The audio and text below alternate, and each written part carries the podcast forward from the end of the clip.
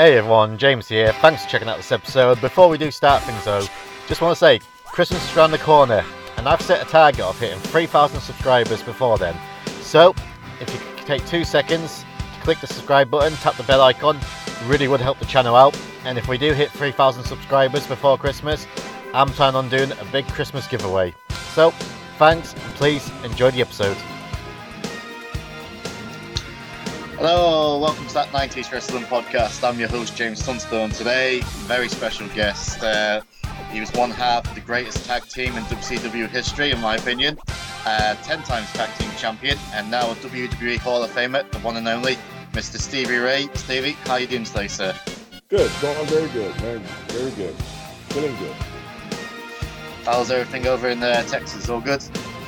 Well, as good as it could be. You know, I'm very busy doing all my stuff, and uh, that's pretty much all I do is just focus on everything I'm doing and let the chips fall where they may.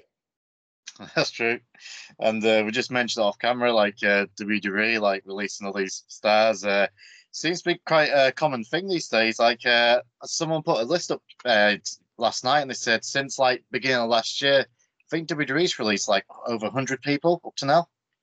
Oh man, you know I don't know what the number is, but you know since if, for the last what couple of years now, they've been having little.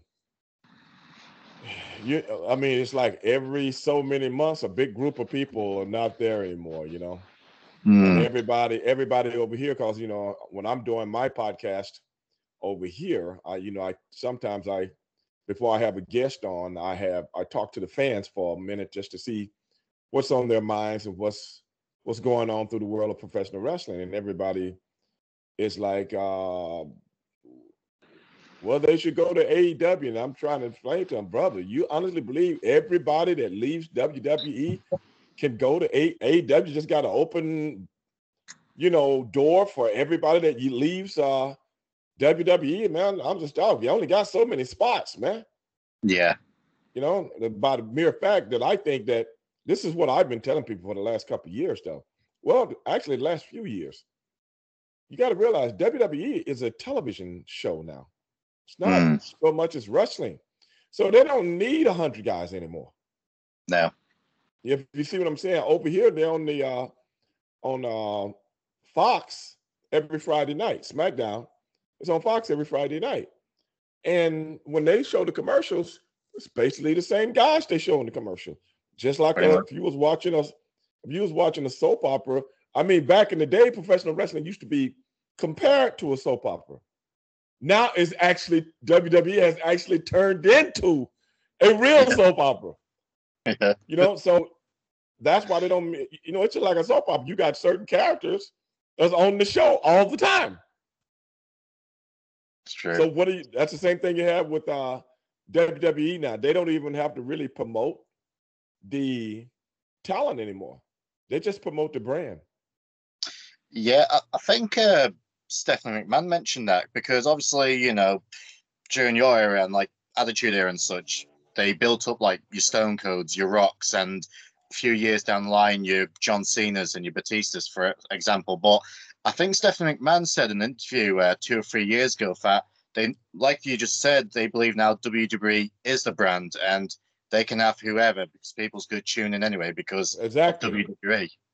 Exactly. It was like you know back when back in my era, you know, if we didn't show up for a show, people, if Harlem Heat didn't show up for a live show, people are pissed off. Mm. They really, you know what I'm saying? They're pissed off. Nowadays, they don't care as long as the show is there.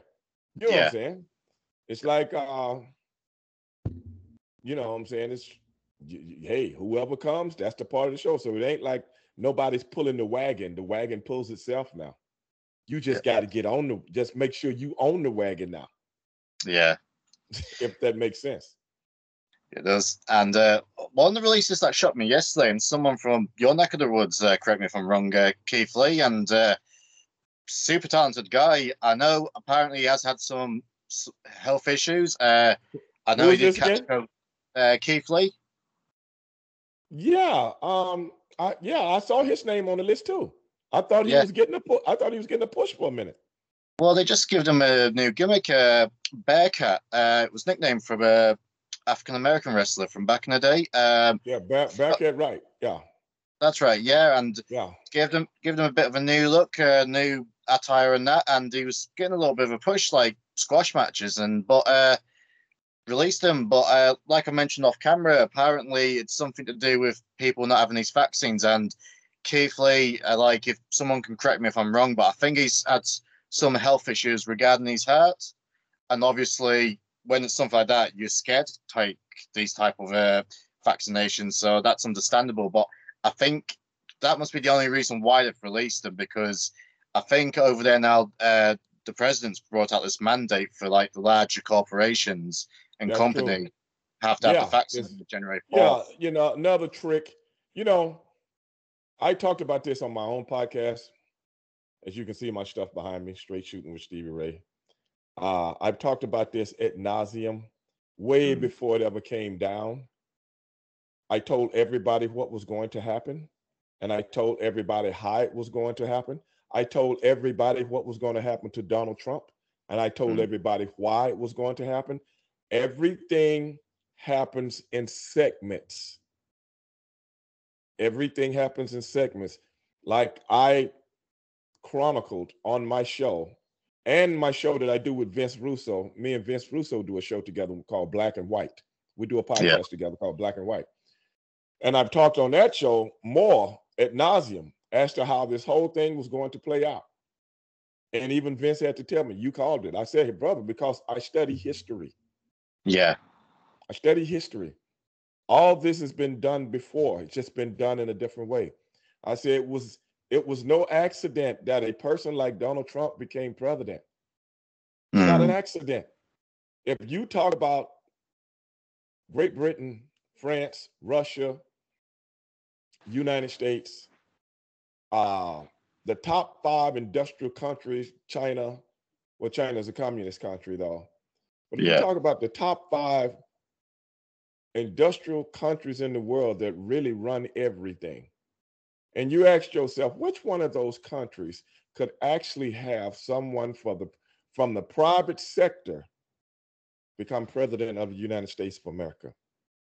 Would anybody say the United States of America? Of any of those countries? Mm. no.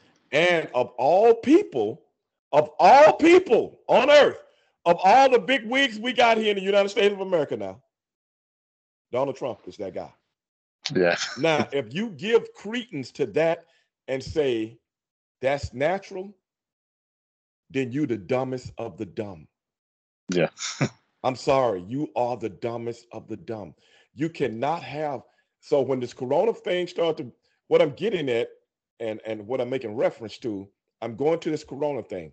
How you was talking about how Biden is putting mandates. I told everybody when this thing first happened, this is no lie. You can go and watch some of the tapes that me and Vince has done together. I say it's not going to work unless everybody takes the shot.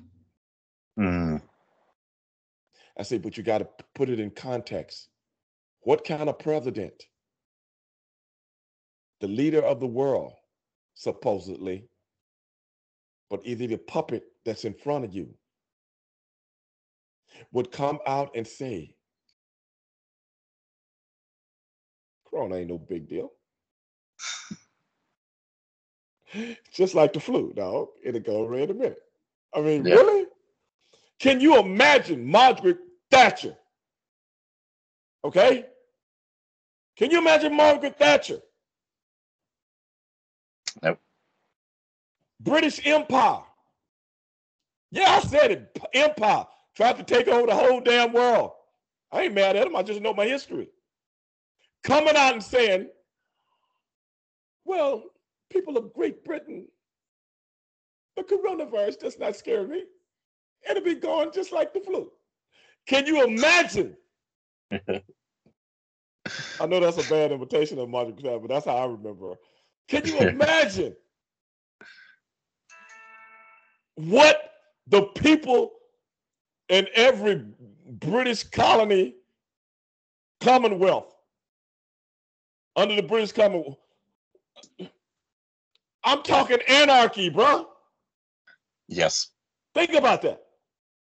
But by the mere fact that this guy ain't a politician, So they just look at him and go, "Ah, stupid anyway." See what I'm saying? I agree. stupid ass, stupid ass Donald Trump. What the hell? You know, blah blah blah. so this doesn't work unless you got a guy in office that's not a politician. Mm. A real politician has to be an authority.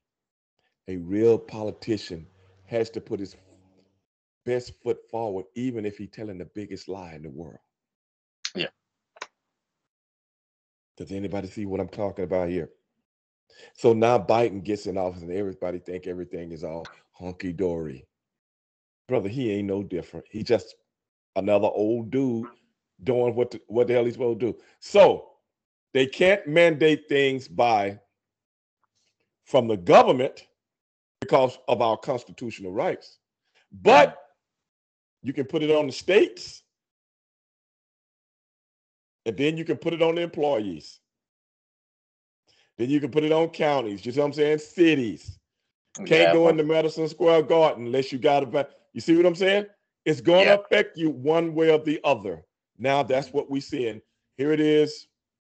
Uh, almost a year later, a little over a year later. Now I got people hitting me every day saying, "Brother, you called it," because I know my history, bro. Yeah. The United States, United States, Great Britain. I mean, I ain't trying to talk about your country, but they've been like tag team for a long time, bro. Been a while now, ain't it? that's the real Harlem Heat right there, dog. it is. Everyone we caught, we, caught, we, we caught in the middle, brother. Ain't nothing we can do. Yeah.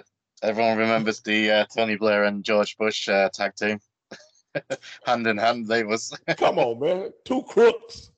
Two crooked crooks. Oh yeah. Yeah, we're gonna go. Yeah, Iraq has weapons of mass destruction. I love how Tony Blair talked, though. I love it. I love how he talks, man. The dude talks like a real statesman. But yeah. you know, you you could tell, man. Dude, you know, a lot of British guys that I know over here used to give me the 411 on Tony Blair. And I was like, wow, you know what I'm saying? British guys that I know that live here or work here, you know, a lot of people in Great Britain moved here or work here, stuff like that. And I used to, they used to give me 411 on Tony Blair. I was like, damn, I didn't know they felt that way about the guy, you know what I'm saying? Oh, was the one guy? I was out at a dinner one night with these guys, great, these other British guys were there. What did they tell me? Oh man, can't remember the word they used about Tony Blair. And I was like, you know, that's when I really started paying attention to him. And I was like, wow. Oh, okay. we can think of a few. huh? I've got a few.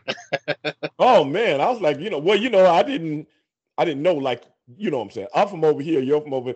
You know, I could give you more insight on American yeah. politicians than you can give me on British politicians. But I was like, wow, man, whoo, man, this is an older guy too, man. This, this some years back, man, and that's an older guy, and he was like, oh, that Tony Blair, man, he talked about him like a dog. I'm like, wow, ooh. But anyway, man, that's just my two cents on everything. And now we see it spilling down to professional wrestling. Yeah. Yeah. I went to an AEW show here about a month ago.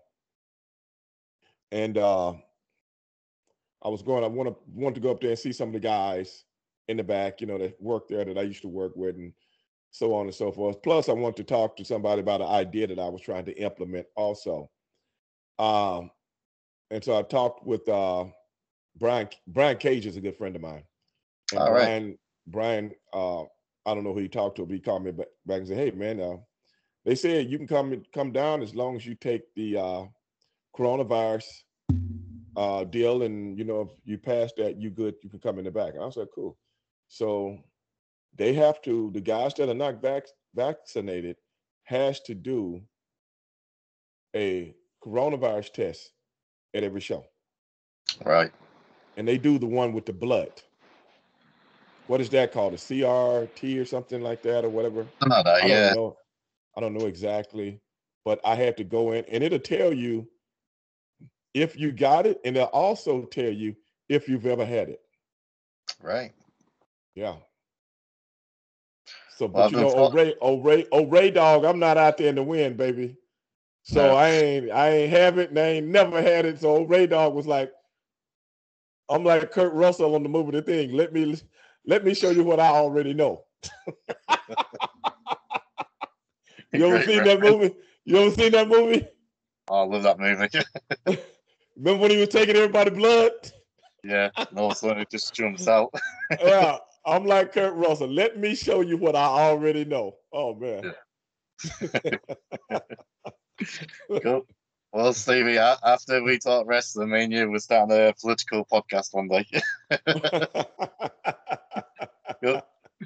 So, look, so I suppose we'll jump into it, talk about Heat. So, Harlem Heat, and uh, before Harlem Heat became a thing, uh, it was the Ebony Experience. So, yeah, was uh, was you a fan of wrestling growing up, and was it something you always wanted to pursue, or did it just come out of nowhere? No, wrestling was just kind of like uh, something that we kind of lucked up on, man. You know what I'm saying? I never want to be a, never thought about being a professional wrestler in my lifetime. You know, I just, I just got a chance to go to a school, a wrestling school, and I just wanted to try it, man.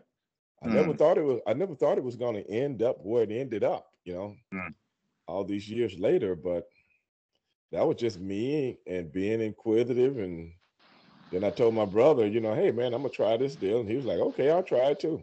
So that's basically how that's basically how the whole thing started. That's how the whole thing went down. I suppose one of the big advantages. I suppose one of the big advantages you and Booker are both big guys. So obviously back in that back in them days, the late eighties, that was a big plus. Yeah, yeah, yeah. Everything started changing years later, but you know, we went through the era of the big guys. You know what I'm saying? The era of uh that was normal. Guys mm. my size just that was a normal guy.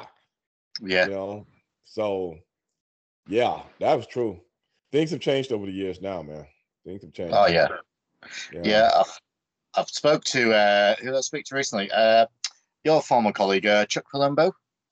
Okay. And, uh, good dude. Uh but he was a big guy, six foot five, and like same thing, acknowledged he went today's wrestling different kettle of fish. Like it's more about the in ring work. Because I said to him, like, well, Chuck, I said, if you was debuting today, you'd be booked as a monster. You'd be world champion right. straight away. Man. Well, truth, tell you the truth, it all depends on how they push the big guy now. Mm. They don't really push the big guy. Now he's an anomaly. Yeah. You know, where he where he used to be like I say, they don't really need the big guy to pull the wagon anymore. No. The wagon is just like people accept. I mean, some of these guys that you, we see today, God bless their soul, man. Some of these guys are so talented, but they wouldn't have never got looked at in my era. I agree. As talented as they are, because you know, you give the people what they want. Mm. You know what I'm saying? In anything, when you're trying to sell a product, people want to see massive big guys. You know what I'm saying? And that's yeah. what that's what made money. But that doesn't necessarily make money anymore. No, it's uh, definitely all changed. The show makes money now, and yeah. as long as the personalities are there, the personalities. It's like I said, it's just like a real television show. You mm. know, you like the six million dollar man or any anything. Oh, you know, the young and the restless. I don't know what uh Benny Hill, Benny Hinn, Billy Benny Hill, one of my favorites. You know, God rest his soul. Funny dude, man. I grew up on him, you know. Uh God, I just thought about that was a funny show. But I'm just saying it wouldn't, fly, it wouldn't fly today in today's culture. oh no, Benny was way before his time, man. I mean, goodness, bro. Boy, Benny Hill, Benny Hill used to come on over here like 10 o'clock at night, late. Right. And boy, we couldn't wait to watch some Benny Hill, boy. That was some fun. Some of the stuff that he did. And then when I was a kid, it was this movie called Chitty Chitty Bang Bang. Yes. Do you remember that movie? Yep. It was an English movie, but it had Dick Van Dyke in it. That's right. He was American, you know. And Benny Hinn, I mean Benny Hill was in that movie. That's and right, I never yeah. knew it. And I never knew it until I seen it years later. And I was yeah. like, oh man, that could be and one of my favorite movies as a kid, Chitty Chitty Bang Bang, man. Oh my God. I can't believe we're talking about this shit, man. Oh, this is a, that's what the people tunes in for. Like, you can only talk about so much wrestling. People want to know the real stuff. Did you ever catch the Italian job as well? Because he was in that. Oh, I saw that, but I don't remember him in that. Oh yeah, he's always chasing after the big girls in it. you know, I might remember that. Oh, Italian job. That um, uh, hold on, don't tell me. Who was in that? Uh, don't tell me. Uh, it was either Matt Damon or it was one of the young uh, American. Um, You're thinking of the remake, ain't you? I'm thinking about the remake, baby. Probably. Yeah. Marky Mark was in the remake. Mark Wahlberg. I get them mixed up sometime, you know. That's right. Like, you know, white all white folks kind of look the same to me, you know. So you gotta you gotta excuse me, especially them two, you know. Because I met Matt Damon. I don't know if you ever heard the story. I told the story on my old podcast that I that I met Matt Damon a long time ago. Yeah. Yeah. Yeah. Yeah. I, I did it on my old podcast. It's all over YouTube, man. People, that thing got probably a six, seven hundred thousand hits. Oh, nice. of me talking about the night that uh the day that was the night that I met uh Matt Damon. You know, mm-hmm. he was he was a kid then. He was a kid just coming up, man. And uh met him in Knoxville, Tennessee. I don't know if you ever heard of Knoxville. I don't know how familiar you are with the states, but yeah. Tennessee is Tennessee is one of the states, and it's a big college there called Tennessee University. That's and, right. And uh, you know, it's a big college town. It's a big college town. And we met him at the bar. We met him at the bar. And I told that story. I mean, I was looking at the comments on YouTube just a few years ago. I must have told this story about four, five, about five years ago. And we put it on YouTube on an old podcast that I used to do called Stand Up for Greatness. Mm. And I would tell, come on and tell stories and stuff about different things that went down in the wrestling business, but I would make them funny. They yeah. might have been serious at the time, but I would I would tell stories and really make them funny with my co-hosts. And uh, man, we got a lot of we got a lot of good we got a lot of good model. Then I look up at that time because I didn't know anything about podcast at the time. I was doing radio. Mm. Uh, I, I, was doing a radio show, and then I started doing a podcast. At you know, actually taping them both on the same day. And uh, and one day a guy called me up and said, Man, do you know your podcast is one number 195 on on uh what is it? iTunes or I uh iTunes. Yeah, iTunes on iTunes. And I'm like, is that good? I was like, is that good? Damn, 195. I'm way down the list, man. And the dude's like, no, man. I didn't know that you know millions of people did podcasts. I didn't know that at the time. Oh, stand yeah. up for stand up for greatness. The last, I don't know how high it went, but it got in the top 200. Nice. I was pretty. I was pretty proud of that, man. And I didn't do number tell stories, similar mm. to how I was doing the uh, Donald Trump and the coronavirus thing. Similar to yeah. that, and I would just take stuff and you know like making fun of Margaret Thatcher, you know, imitate, you know, stuff like that, and that's what I did, man. And uh, that's what I do with Vince also, Vince Russo. And yeah of all the shows that Vince is doing, the black and white show with him and myself is the number one show that he does. Yeah. I like Vince. Because, Vince yeah. I like Vince. I had, I had him on my show earlier this year. Great guy. I had a, such a fun time talking to Vince. Uh, misunderstood, I think. Uh, oh, yeah. Misunderstood. Like, always been nice to me, and I haven't got a bad word to say about the guy. You know, Vince was the same way. You know, Vince is in a business where you got some of the most complex people known mm. to man. The profession I've been around a lot of things, and I've never been around anything or people that are as complex as pro wrestling. Mm. So you can not be on the same wavelength as people like Vince Vince, the way he looked at wrestling and the way other people looked at wrestling, totally different, man. Totally different. And he's not coming from a worker's perspective.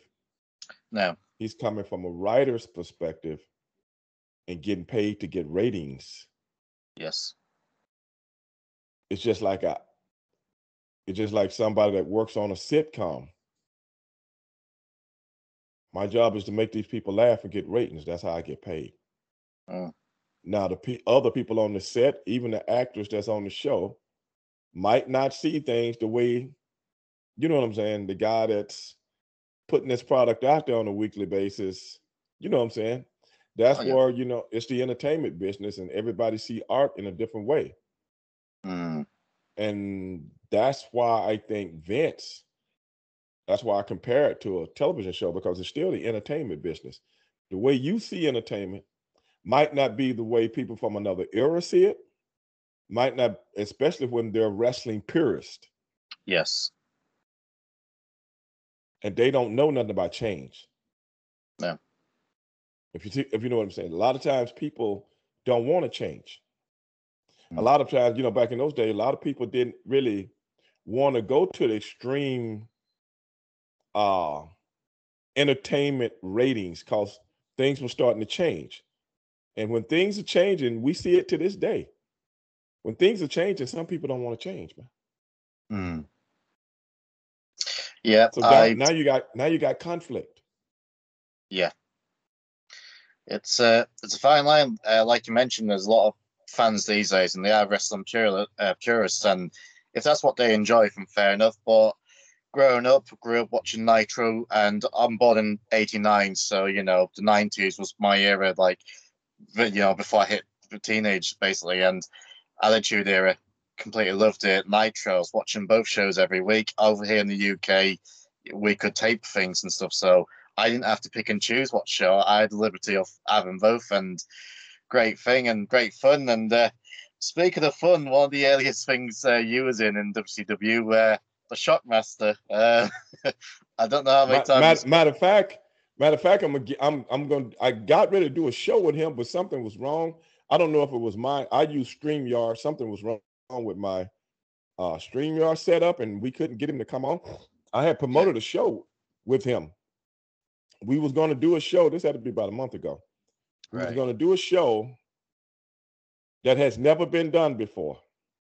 No. A whole show on the incident of the Shockmaster Yeah, and we were going to do it and talk about it like nobody has ever talked about it before because you've never had a show where two people that was involved in Mhm. that whole deal actually sit and talk about it and take questions from the fans yeah, because there's a lot of things I don't know that went down on his end. You dig? You, you understand what I'm saying?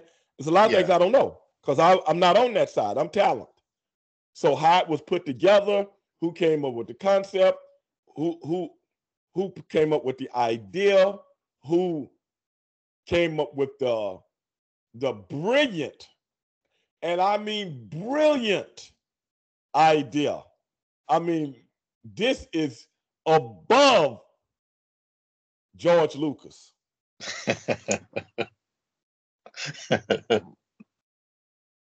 To put a stormtrooper helmet with glitter.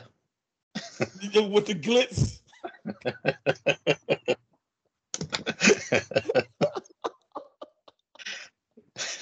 Oh my goodness. And put the glitter. I don't know what kind of glue they use. I don't know what kind of glue they used on it. And then that with no with impaired vision. yeah, Okay? Mm. Not not holes. not some holes where you can see impaired vision. The dude walked out there like Ray Charles. Okay, it was just like pushing Ray Charles through a window. Okay, even Ray Charles would have. Even Ray Charles would have said, "Hey, wait, wait a minute, dog." You know what I'm saying? Ray, Yeah. Ray, now, this, and throw him through a wall. You know, he goes. okay, I, I- that conversation Mm. has to happen. It's got to happen. I was there. My brother was there. Sid was there. Uh, uh, who was that? Ric Flair was there. Sting was there. Uh, Davey Boy. Bull, Bu- Bulldog was there. You know, And I'm telling you, tell you what kind of rehearsal, bro. I can't give everything away on your show, man. I can't. No. I can't do it. I can't give it all away on your show, man. But that show is gonna happen between me and uh Fred. Fred oh, I can't.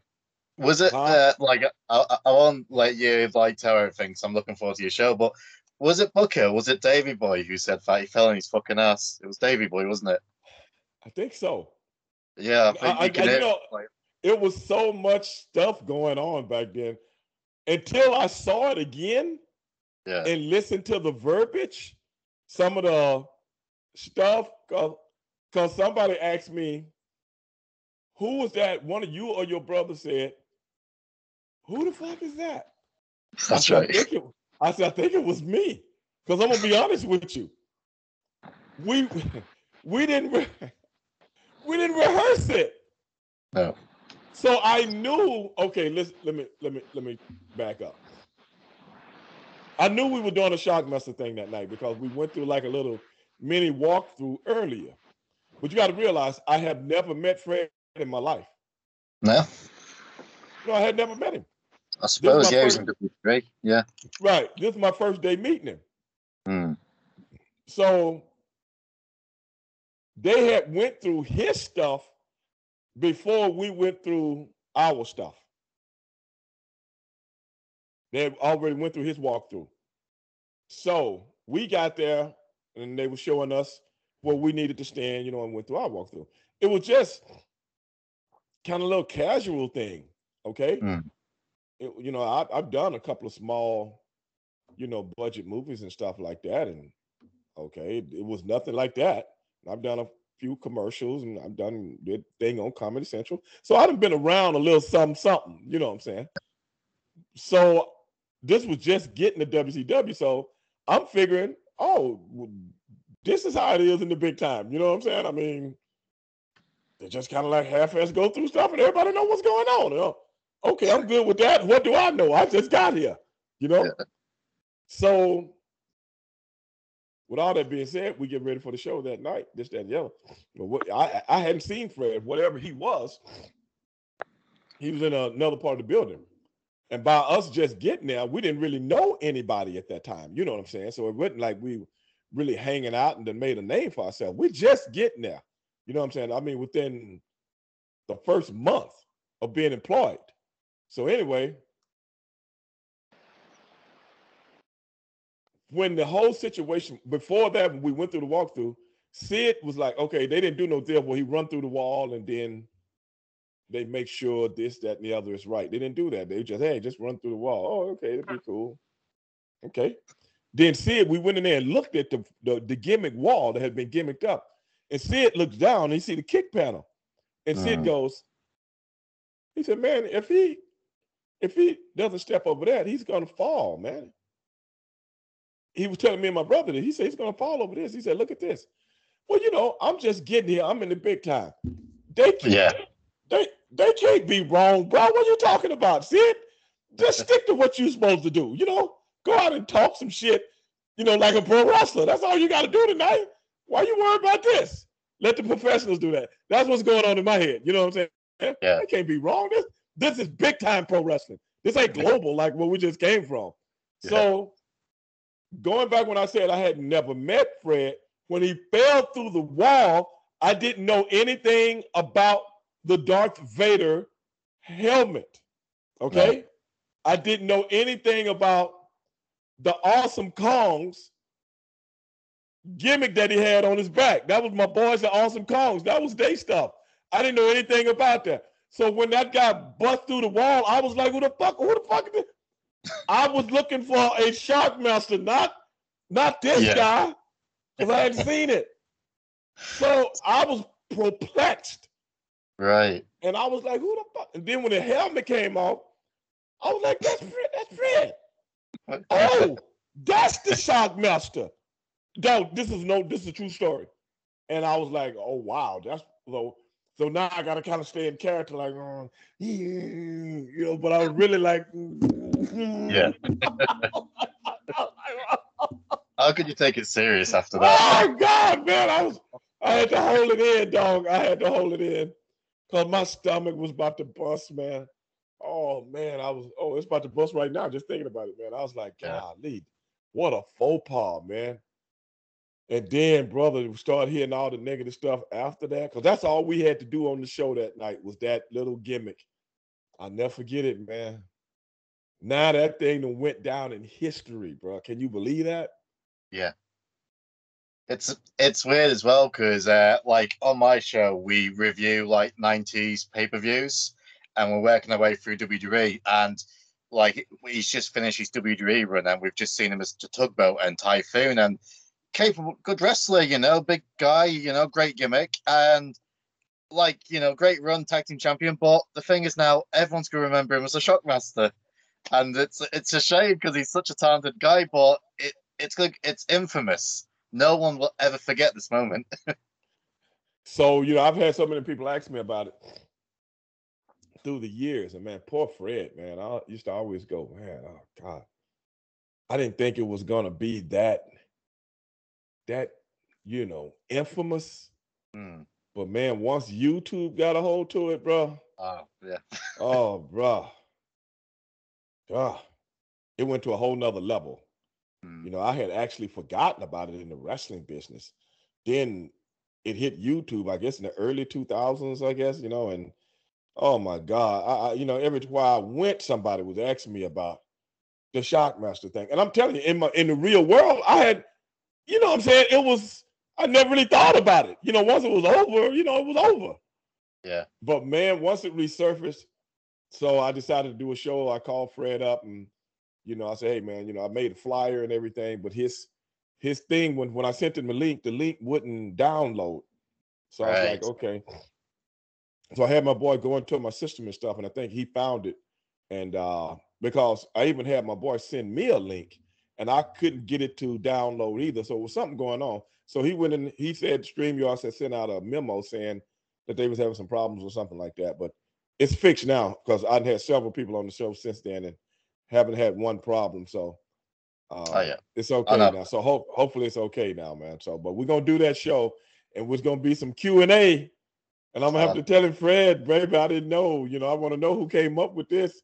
And what I'm, yeah. putting, what I'm gonna try to do is put the heat on everybody that was involved in that horrific gimmick that Fred had to take the grunt for because it wasn't his fault, as far as I'm you concerned. Know, you know that Ole Anderson done the voice work as well, didn't don't you? He done the voiceover work, and it was like, uh, it, like this is it on TV. Like you know, he's fell through, he's on the floor, he's positioned the helmet. All of a sudden, you can hear Ole saying, "Sting, Sting," and I'm like, you can't take the shit. he's, he's like, oh, Sid Vicious. So you're the one who rules the world. I'm a shockmaster. Come. this shit is, this is killing me, man. I was like, yeah. it's like I was on a Benny Hill rerun or something, man. You know what I'm saying? I was like, oh my goodness, man. I was like, okay. Me and my brother, I remember, I remember me and my brother going back to the hotel that night. We looked at each other like, is this this the big time? We made it we made it, brother. I mean, we made it. Holy shit. well, well, another crazy, another crazy thing that happened after this, not long after. Uh, funny enough, you mentioned Sid. Uh, correct me if I'm wrong. It was on the UK tour, and he tried to stab Arn Anderson with some scissors. Um, like you know, I've heard, I've heard, of, I've heard about that. Yeah, I've heard it from both sides. Mm. And pe- different people in the middle. You talking about the fight he had with Arn Anderson? That's right. Yeah. Yeah. And both of those guys are two of the most two people that I really admire in this business, Sid and Arn. And brother, I when I first heard that story, it was kind of traumatizing to me because I got so much admiration for both guys.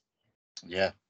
But then after after a few years, man, like, that's the dumbest damn fight I ever heard of. I mean, I've I've been fighting all my life, man. That's the dumbest damn fight I ever heard of in my life, dog. I'm I'm I'm serious. I get to think about it, like, what kind of juvenile delinquent ass fight was this, man? You know what I'm saying? This is somebody get some. I'm like, bro, where I come from, if you got a knife, I'm gonna get a gun. Yeah. Where I come from, that's just unwritten rules of the hood. But if you ain't got nothing and I ain't got nothing, we men, brother, we go.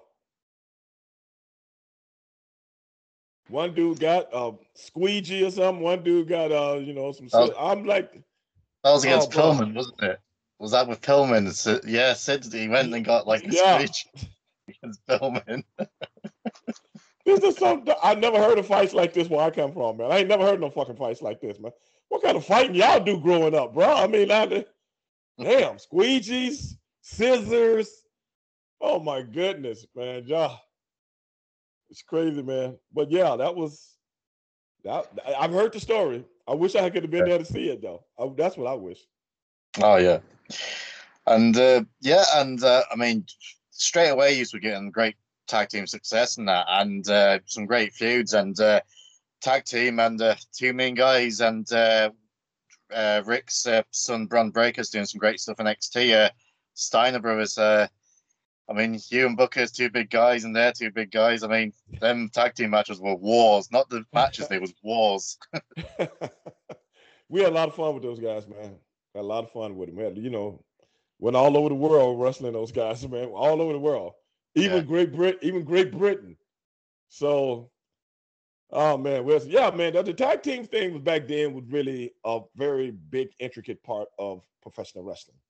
Hmm. Not not so much anymore, because you had so many tag teams, you know, and you know only one could reign supreme, you know and that was such a big deal back in those days, man. People really got into tag team wrestling. Where, you know what I'm saying, where everybody became tag team specialists, you yeah. know. And that was a fun time, man. It really was. It was a fun time. Hmm.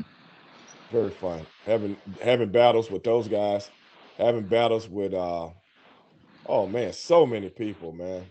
And we had good times with all of them. We had good chemistry with you know, because back in those back in those days, you worked on the road so much that yeah. de- developed a good chemistry with people, you know, and so you could take some of those things that you studied from each other and practice with each other on the road and take them to the pay per views and the and the live shows and stuff like that. And that's what was cool. That's what was cool back in those days, man.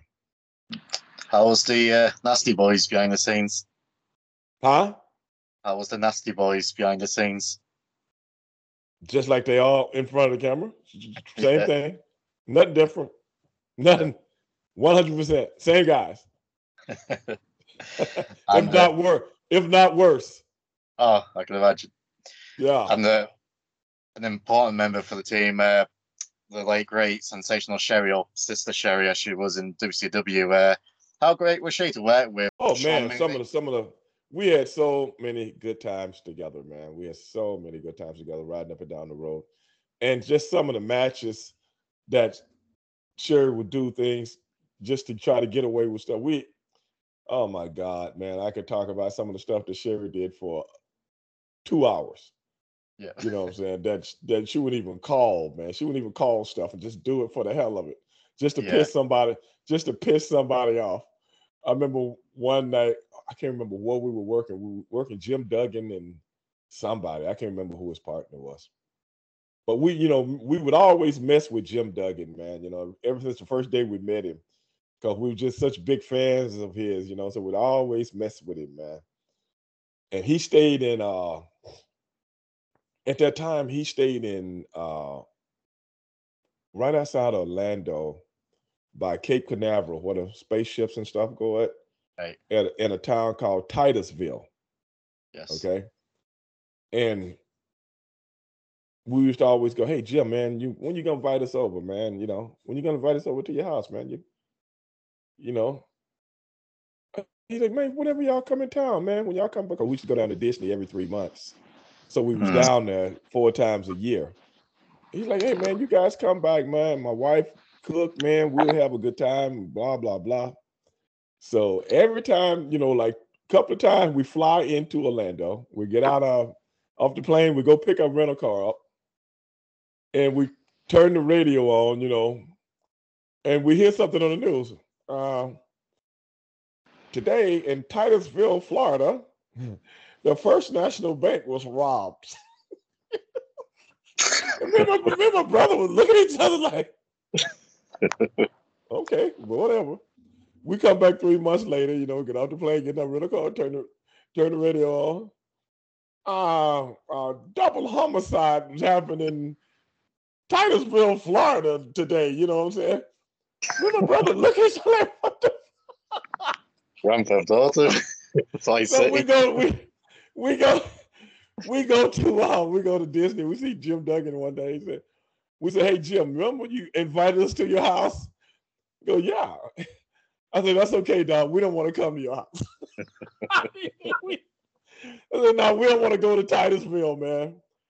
And uh, he was like, why? I said, because every time we come down here, we cut the radio on. Yeah. It's something horrific that happened. He said, man, you know, he said, that nothing happens in that town till you and your brother come to town. Did somebody do something? So that's the kind of rapport we had with each other. We were just joking about not coming to his house, but it was just something. I'm like, I know Jim Duggan didn't move to the slums. You know what I'm saying? Yeah. All the money he done made over the years. I mean, what what kind of town he living in, bro? So we working with him and damn, I can't remember who his tag team partner was, man. I'm trying to we got, we, we, it was a house show, so sometimes in house shows, like somebody somebody can't make it or something like that, or somebody might get caught, airplane or something might have got, you know, crossed up somewhere. So when you get to the show, they just finagle people. You know what I'm saying? So it wasn't like we was having a program with them. You know what I'm saying? It was just him and some guy that we had to work because somebody else wasn't there that day. Yeah. Who I can't remember. So we having a good match and stuff like that. It might have been the Patriot. I can't remember. Del. Yeah, maybe Bagwell because yeah. he was doing that American gimmick as yeah, well. But we worked Bagwell and Wilkes a zillion times. But uh, yeah. It might have been him because maybe something happened to Marcus. I can't remember, but it wasn't mm. a program. It was just one of those things where we had to work a couple of nights because of then again, somebody could have scheduled something wrong, but I can't remember. But anyway, the show must goes on, man. So we're working them. We get the heat on Duggan, people going crazy, you know. So we let him almost come back, and then we stop him. Let him almost can't stop him, and then we stick his head out of the bottom rope. You know what I'm saying? And Sherri, every you know, every, every night she come up with the right hand and boom, knock us down, and then the fans go crazy. She's getting heat and stuff like that. But this night, Duggan, you know, he got his whole head, you know, open up for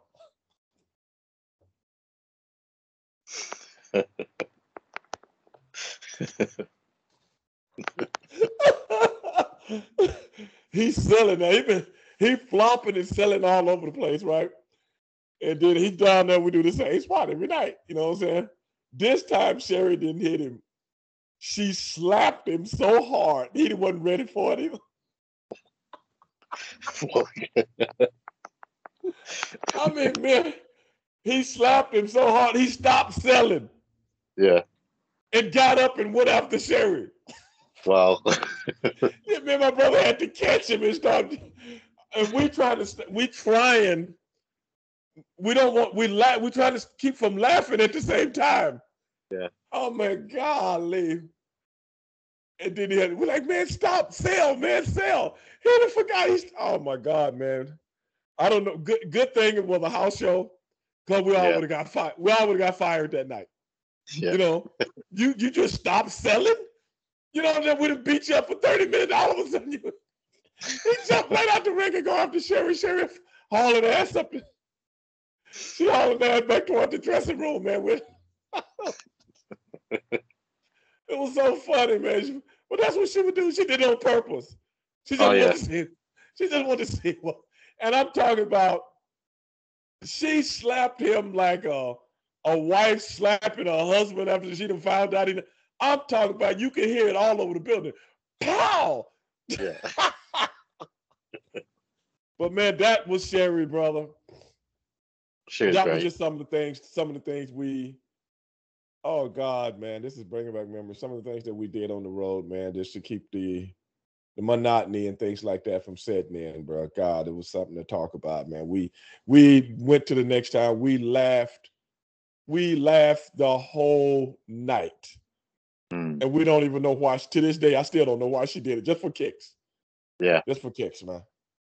Oh, she was But, uh, great. I uh, spoke to, I don't know if you remember him, the WWE interviewer, Sean Mooney. And Yeah. he did a lot of stuff with Sherri. and same thing. He had so many stories to share about her and such good times, and uh, greatly missed. Uh, such a shame the way it ended for her, but uh, yeah, definitely one of the all-time legends. And she was tough as nails. She was tougher than a lot of the boys. Oh man, that's what we had. That's why we had so much fun. yeah, That's why we had so much fun because uh it was all of us against the it was all of us against tag teams. So Yeah. you know, we always had advantage. yeah, It was three against two every night. You know what I'm saying? It was three against two every night, you know? Oh my Yeah. God.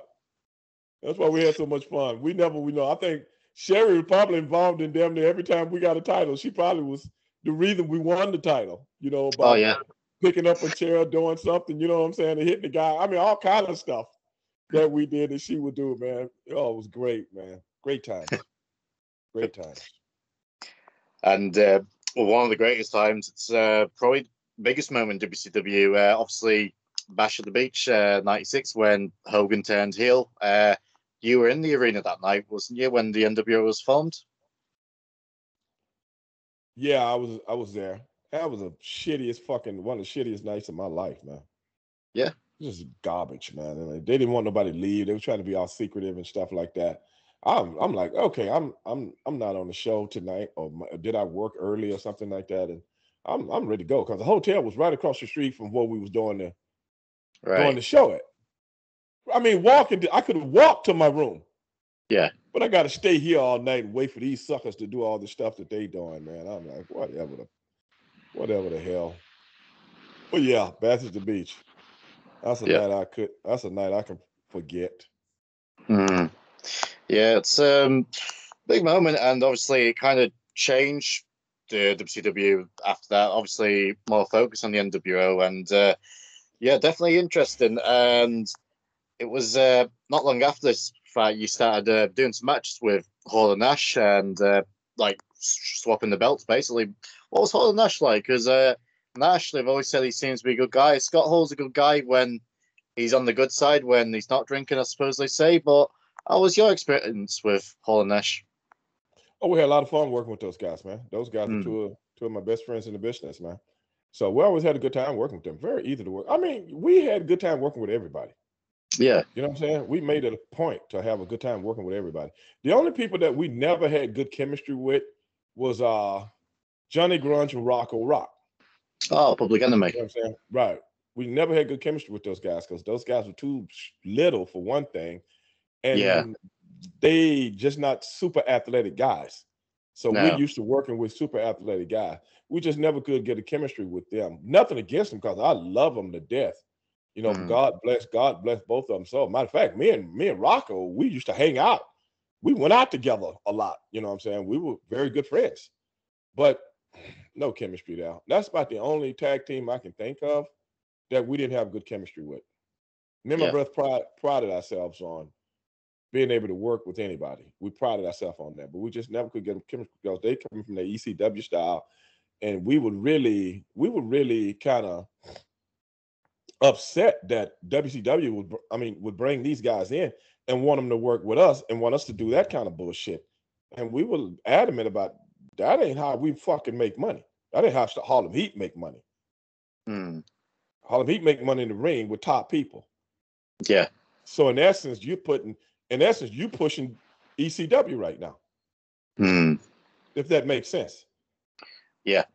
Uh, Then why, why don't not- you go? Why don't you know you don't turn WCW into ECW? That's that's the kind of stupidity that, far as I'm concerned, that ran in the ranks of the people that was running shit Mm. in WC in WCW. We're Harlem Heat, brother. We world class fucking athletes.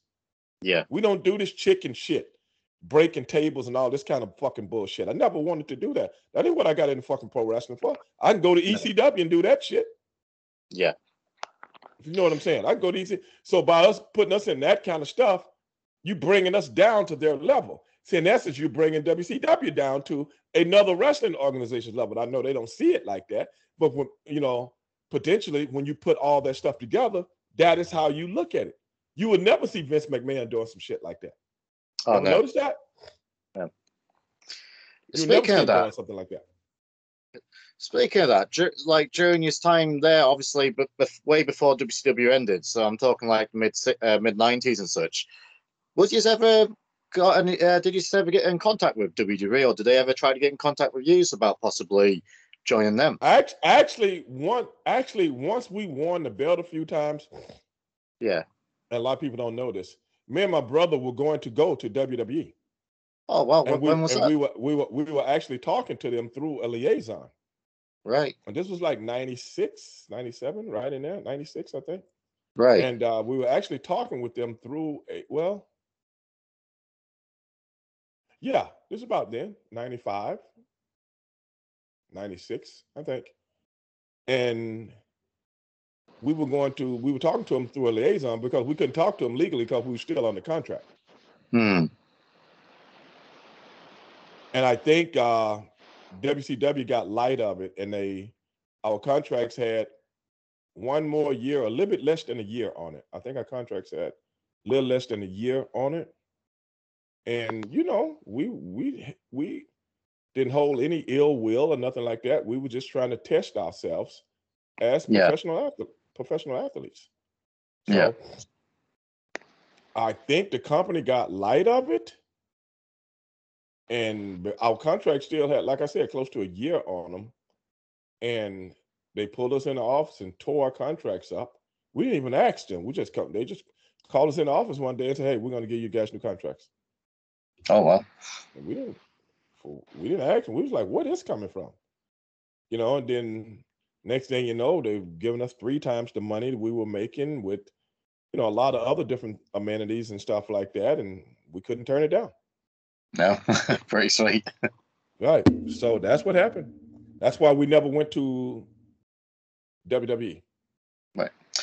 Speaking of contracts, obviously uh, Bret Hart had troubles with WWE, and obviously Montreal Screwjob happened, uh, which I was imagining uh, a bit of a shock when that happened. But uh, I've always heard that you got along with Bret. Yeah, me and Bret was cool. Yeah. Yeah. I mean, I was cool with anybody. Hmm. I was cool with it. I, I kind of, I kind of think I was cool with most people. Yeah. I mean, I, I mean, I never really got into those real scrapes with anybody. Not from a wrestling point of view. It's a couple of people I didn't like because I just didn't like them. They probably didn't like me either. But as far as uh, you know, what I'm saying. I mean, I, I'm wrestling was just a job to me. Yeah. You know, it was just a job to me. It was never something glorious like a lot of people think it is. I like to go wrestle and then I'm ready to go home, just like any other job. Yeah. Use. Um, I mean, we'll speak about your Hall of Fame induction later, but you got inducted the same night uh, Heart Foundation got inducted, and obviously the crazy can't call him a fan; he was just an idiot. But the idiot came out and tried to attack Bret. Uh, did you see that as it was happening? What did you see? Actually, actually, I didn't see it because we were getting ready to go out after Right. that. So I wasn't watching the monitors. I was kind of like preparing for our interest and everything. And then I seen we wouldn't like in the gorilla. I Mhm. seen everybody react to you know the monitors and stuff, and I was like, "What happened?"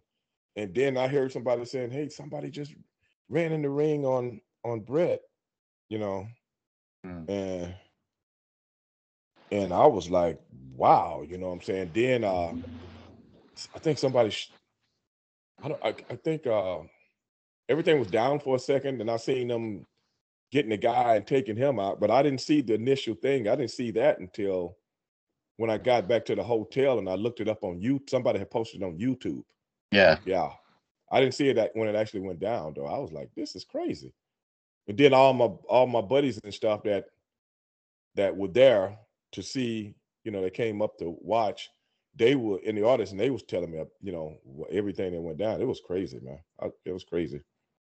Yeah, uh, Ronda Rousey's husband and Shane McMahon, the day was the first two on the scene, and so many people give that guy. Yeah, he he he was actually telling me about it the next morning. I seen him.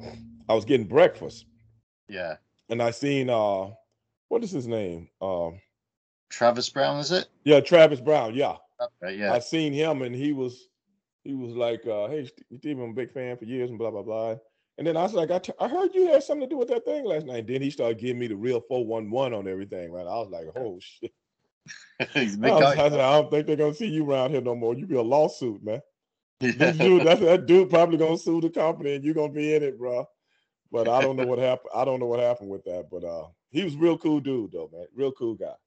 Yeah, it was crazy because I remember watching it, and obviously it didn't show you that on the network. And I'm watching uh, Bret and uh, Natalya do the speech, and Bret's got his hair tied back. Then all of a sudden, goes to the next clip, and his hair's like all over the shop. Thought, is it windy in there or something? What's happened? And then I started seeing it online. I'm like, shit. That's crazy, man. Yeah, I was oh man.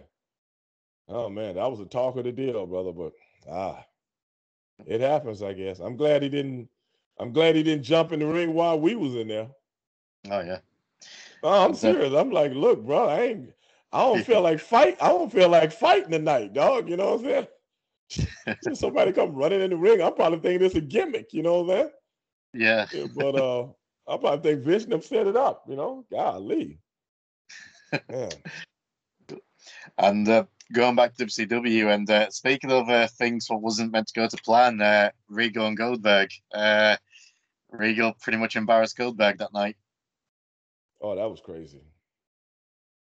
That was crazy, man. I mean, brother, we could talk about these kind of things forever more, man. So many different things to talk about in WCW, man. You could talk about them forever more. and I, you know, really and truly, I just don't have time to chronicle all of them, brother, because we'd be talking about them for the rest of, you know, like I Yeah. said, for two, three hours, man. And I wish I had time to do that, but I just don't, man. Because there's, there's a zillion. I don't think about them until people bring them up to me. And like I say, sometimes people, I mean, I get comments every night by people asking me about different things, and I'll be like, wow, I forgot all about that, you know? Yeah. Okay, yeah. It did. It brings back memories, man. I was like, wow. I guess I done shut a lot of stuff out of my mind. And when Yeah. people bring them up, man, I'm like, wow, yeah, that happened, man. You know, it's crazy. but it is what it is, man. Well, what we'll do, we'll stick, we'll stick a pin on your career for the time being, and we'll do a part two. But are you okay to answer a few uh, fan questions because we've got quite a few? Okay, yeah. Cool. So, first one from UTT Rob. Any uh, midnight stories? No, not really, man. Midnight was cool to work with, man. She just got into a situation with the office about her Right. contract, about her contract, man. And that was unfortunate, but you know, and that- that really had nothing to do with us, you know. Yeah, But it, she you got know, it was- she was she was a she was a part of our the angle that we was doing. That it kind of put a damper on that. But what can you do, man? and uh, guy got a long name here. Uh, the Simple Gen. Uh, so during the Attitude Era, uh, WWE had leaders such as Taker with the APA and Bob Holly backing them. Was there any WCW locker room leaders, or was there just way too many egos for that to happen? I would like to look at myself as one. Yeah, But the thing, the thing was, it wasn't that kind of atmosphere in WCW like it was in with Vince now. Two totally different kind of dressing rooms. Mhm. Totally different. right. And uh, next question, it's from uh, where is it from? Yeah, Duffy. Uh, he asks, uh, yeah, Regal again. Uh, he wants to talk about Regal, uh, Regal, and he asked if you could defeat him in um, uh, one-on-one combat. Man, I knocked Regal out in two in under under three minutes.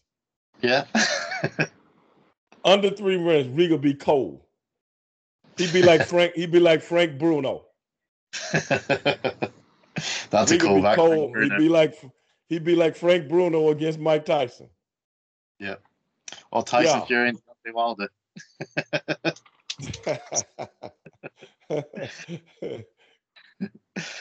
uh, question from friends of the show, Joe in the ring. Uh, what was your relationship like with uh, PCO back in the day? With who? Uh, PCO, uh, Carl Ouellet. Carl, me and Carl were cool. Yeah. Me and Carl was cool. Oh yeah, we talk all the time, man. Yeah. We talk cool. all the time. And uh, from Demo God, uh, any legendary stories of Haku Meng? Oh man, got so many I can't even. like I said, I'll be talking about them all night. Yeah. got too many of them. Got too many. and, uh, another question from him. Uh, did you ever party with uh, Flair or the Horseman? Fuck no. No? No, hell no, bro. I really didn't party with any of the guys, man. No? No. Mm-mm. No, man. Them guys are into a lot of shit that I'm not into, brother. I've never been a drinker, never been a smoker, never been a drug guy. I'm high on life. Yeah. You did. Uh... I'm high on life. I do not those guys do their thing, I do my thing. And I ain't finna get caught up with them guys doing their thing and they mess my thing up. Yeah.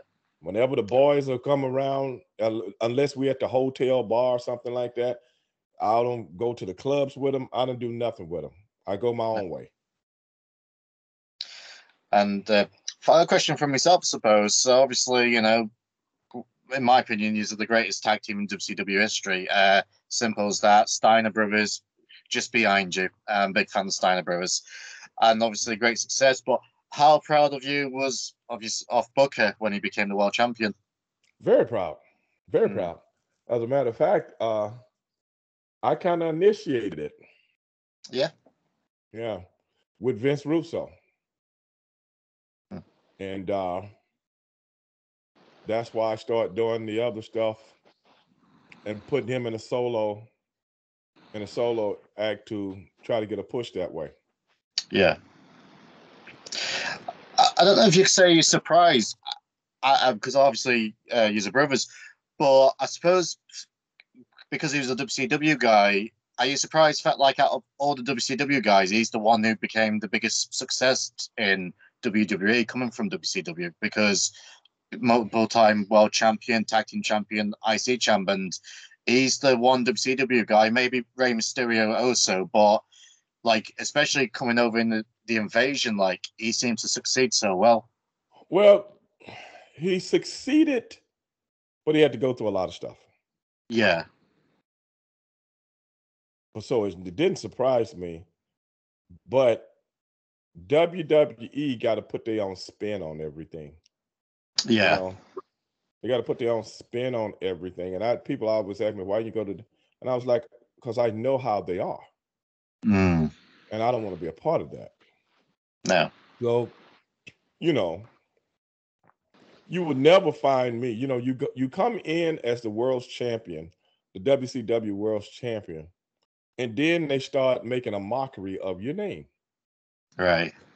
Okay. Uh, in essence, that's what I was just talking about a few minutes uh, uh, when I was talking about uh, Public Enemy. Mm. This is what I'm talking about. You don't bring somebody into your con- company and put them at the same level as the people you got stuff invested in. You don't do that. No. Because you got money invested in these guys. You got to realize ain't no money invested in the WWW CW guys. Hell, we was doing good before them. We'll be doing good without them. Mm. But what we will do is use them. Yep. To push my product and my guys. That's just business. It ain't personal. No. That's what people don't understand about this wrestling business. They think everything is all hunky dory. They don't realize people that's in any kind of business and they running business, a successful business, trying to make it grow. They in business to make money. Yeah. Not to be your friend, not to be your compadre, not, you know, to have empathetic, you know, grandeur toward you and all these other things. That's what people don't get as fans. Mm. It ain't the it ain't the Justice League of America. No. I just tell it like it is. That's why that Yeah. sign back. That's why that sign behind me says "Straight Shooting with Steve Ray." I wouldn't give myself. I was given that name from the boys Yeah. because I tell. I see things to what for what they are, and try to terp, interpret them as I see them. Mm. So that is why you saw I told people what was going to happen to the WCW guys when they went there. Nobody believed me. No. Nobody believed me. And I say the guys that did good there, they went there before the company closed. Yeah, that's true. Yeah, the Radicalz and such. Yeah. Nobody believed me. Mm. I said, you guys watch wrestling. I study wrestling. You Yeah. guys watch television. I study television. You guys watch politics. I study politics. You guys watch this. I study it. It is everything. You just got to figure it out. Something's telling a story. You just got to figure it out. Just keep watching to figure it out. Try to see where it's going. It's just like in a movie or a book that you're reading. It's giving you a little tidbits as to where this thing is going. It's up to you to pick them up. Because you just watch, you never got none of it. Yeah. That's the entertainment, bro. That's the entertainment world. So Mm. why would I, as a businessman, take these guys and make them big stars? And I already got big stars. Yeah. From a fan think- perspective, they think that's cool. But from a business perspective, no. I'm not going to give you credence. Okay, let's go back to my brother. You come in, you know, I can't remember who they jumped on. Stone Cold Steve Austin jumps on him, you know. Oh, Steve that's Austin. Booker T. That's Booker T. And Steve Austin. Was it Steve Austin, think so. right? Yeah. Yeah. And uh, you know, and drop him and boom, boom, boom, this, that, and the other. With the belt, you know, the WCW belt. And everybody thought, oh, this is this is uh great. This is how it's gonna be. Mm. No, brother, they setting you up. They setting getting him ready like a I don't y'all y'all don't celebrate Thanksgiving over there. But over here we celebrate Thanksgiving where the Indians and the pilgrims Yes. had, you know, you you you heard you ever heard of that? You heard that, Yeah, right? yeah. Yeah. Yeah. Well, you know, well, you know the real, you know, so it's a it's a version that they tell you is the real version. Oh yeah, Pocahontas wasn't that sweet. So she okay. basically betrayed her people. Like, So I'm just gonna put it, you know, it is what it is. But what I'm saying is they know they just getting him ready for the Thanksgiving dinner. yeah, And see, the Thanksgiving dinner, the, the- he he don't know Mm. you're the one that's gonna get cooked. yeah, That's how Vince done work, bro. You come in as the champion, everybody think big bad Booker T, this, that, and the other one. His whole career, he been a big bad guy. Now all of a sudden, you in a grocery store running from Steve Austin. yeah. Ain't nobody in my family ever ran from a man in his life. It ain't. I'm gonna tell you something, man. Ain't no punk in me. Ain't no bitch in me. Ain't no bitch in none of my, my brothers or my uncles or nobody. I ain't never ran from a one man in my life and never will. Mm. Especially some Daisy Duke wearing bald head, bad knee, uh, guy that beats up women. You kidding me? You kidding me? Mm. I slapped Steve Austin teeth out his mouth. Ain't no punk like that gonna ever fight a man. And now on TV, I gotta run from him. I'm scared of him. Man, psh, miss me with that. But that's the way they work. And this is what I told everybody that was gonna happen. Nobody believed me. No. So look at what that's why I said the stuff he had to endure before when you say he became a, a big name. Yeah, But look at the stuff you have to go through to become the big name. Then Oh, you that's got to go through. Then you got to go through the racial epithet stuff with Triple H. yeah, that was bad. How many people wouldn't do that? You can only do that to a person that is a minority. Mm. You see what I'm saying? You can only do it with a person that's a minority. It don't work with a Mexican man. It no. don't work with an Asian man. You see what I'm saying? It don't work with an Irish man. Don't work with a Jewish man. It only works with an African American.